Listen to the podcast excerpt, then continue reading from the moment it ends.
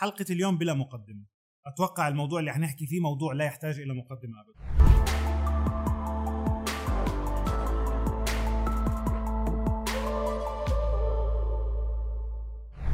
مارينا إبراموفيتش فنانة صربية ومختصة في علم النفس قررت تعمل عمل فني مختلف نوعا ما. عام 1974 في أحد المتاحف في مدينة نابولي الإيطالية قررت إبراموفيتش توقف إلى جانبها طاولة عليها 74 قطعة مختلفة من ضمنها عنب سكر مي شوكولات بالإضافة إلى جنازير سكاكين مسامير منشار سلاسل ومسدس فيه طلقة واحد. العمل الفني كان إنها وقفت ما بين الجمهور في المتحف حطت لافتة صغيرة جنبها قالت أي شيء بتعمله فيا هو مسؤوليتي الكاملة أنت ما عليك أي تحمل المسؤولية.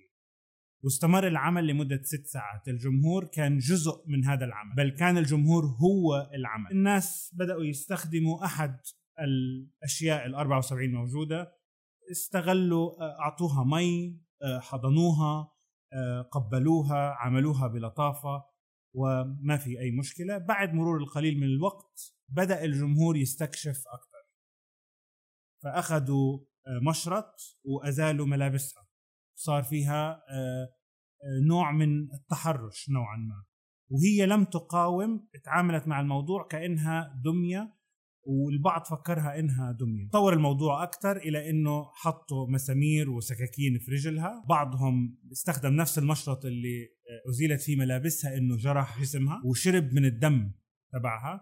ووصلت في النهاية إلى ان أحدهم مسك المسدس وحط إصبعها على الزناد وقبل إطلاق الرصاصة تحركت ففوجئ الجميع وخافوا وهرب القصة هاي مش لهدف عرض قصة دموية ومؤذية لأنه في تشابه شديد ما بين النتيجة تبعت القصة وما بين الموضوع اللي بنحكي عنه اليوم اللي هو التنمر. اولا التنمر شو هو؟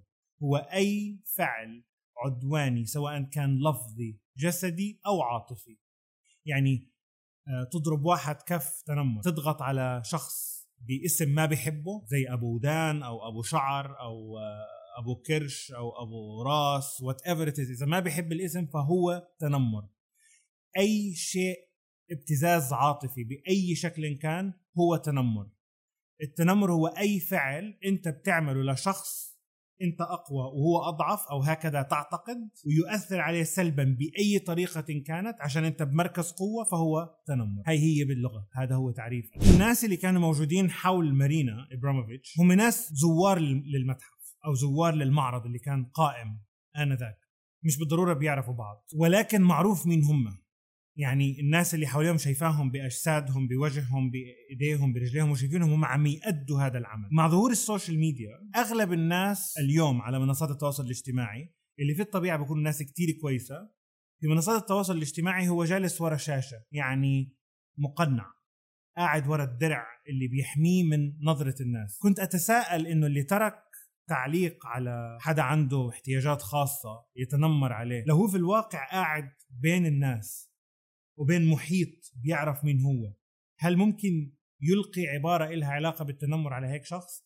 نظرة باحتقار من شخص واحد لشخصه حتخليه يفكر عشرين مرة قبل ما يحكي تعليق سيء عن طفل أو عن أي شخص. اللي شغل الموضوع عندي هي أحد الصفحات الموجودة على أحد المنصات مش عشان نذكرها ولا أي شيء هي موجودة بكل مكان. ولكن حضرت فيديو لأخين عم يرقصوا ويغنوا مع بعض. مش حلوين صوتهم سيء جدا لبسهم عادي جدا تصرفاتهم يوصفها بعض منكم إنها هبلة. ولكن في النهاية أخين تحت الفيديو في 62 ألف تعليق. التعليقات الأولى العشرة الأوائل يتفاخروا إنهم أكثر ناس أخذوا لايكات على تعليقاتهم.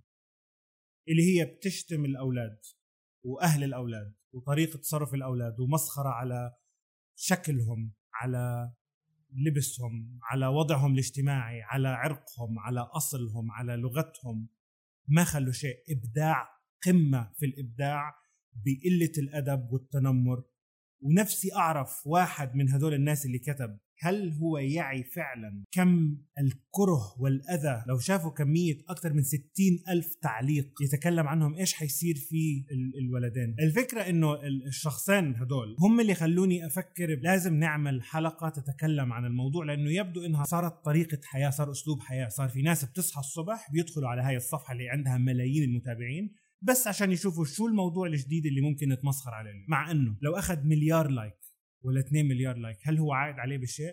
ابدا. ابدا. هل استفاد شيء هل فادهم بشيء؟ هو فقط تنافس في الشر. مين بيقدر يأذي أكثر في حل. عملته جامعة هارفارد أطلقوا تطبيق اسمه ReThink. يعني أعد التفكير. هو keyboard بينزل على جهازك. لما بتكتب ال keyboard هذا بالذكاء الاصطناعي اللي فيه بيعمل detection أو يتعرف على الكلمات اللي قد تعني إنها لها علاقة بالتنمر أو قله الأدب. وبيسألك سؤال بقول لك هل أنت فعلا بدك توصل المعلومة هاي؟ أعد التفكير مرة أخرى قبل ما تعمل بوست لأنه الكلام اللي أنت كاتبه يبدو إنه تنمر. التطبيق هذا نازل على 25 مليون جهاز لما عملنا دراسة عن موضوع التنمر حبينا ندرس الموضوع ونشوف ونفهم منه أكثر إجتني كمية أوراق إلها أول ما إلها آخر تتكلم عن إحصائيات وأرقام فيما يتعلق بالتنمر. الدولة الفلانية فيها كذا النسبة في المدارس الابتدائية هي كذا. اللي وجدناه إنه بالنهاية أغلب البشر بطريقة أو بأخرى تعرضوا للتنمر من باراك أوباما لزوجته لاغلب ال celebrities اللي موجودين اللي بتعرفوهم بالمنطقة وبرا من غير ذكر أسماء تقريبا شخص من كل شخصين تعرض للتنمر بطريقة أو بأخرى. وأنا متأكد إنه النسبة هاي أعلى وأكبر. فالفكرة إنه مش نقول لكم أرقام لأنه فعلا شيء مزعج. وما حيضيف شيء بالنهاية كبشرية. موضوع التنمر اللي قاعدين بنعاني منه وبيعانوا منه أولادنا. الطريقة الوحيدة للوقاية منه التطبيق جيد. 25 مليون download رائع جدا. ولكن في 4 مليار في 8 مليار إنسان على وجه الأرض. إذا ظل التنمر جزء طبيعي من حياتنا ومقبول عند الغالبية العظمى رح يضل في ازدياد إلى أن نصل لمرحلة نصير كلنا كبشرية أقبح من الصورة اللي رسمتها مارينا. فيمكن موضوع إعادة التفكير ReThink اللي عملته هارفرد لازم يكون منزل فينا كلنا كبشر. قبل ما تكتب تعليق أو تترك لايك حتى أو تشترك في صفحة اطلع على المحتوى اللي فيها شوف شو بيقدم للبشرية شوف شو بيقدم للأشخاص. إذا لقيت في ضحايا كتير حاول ما تكون جزء منه آه، لأنك حتى بس لوجودك هناك انت عم تساعد في نشر التنمر اللي يبدو انه صار أسلوب حياة. نراكم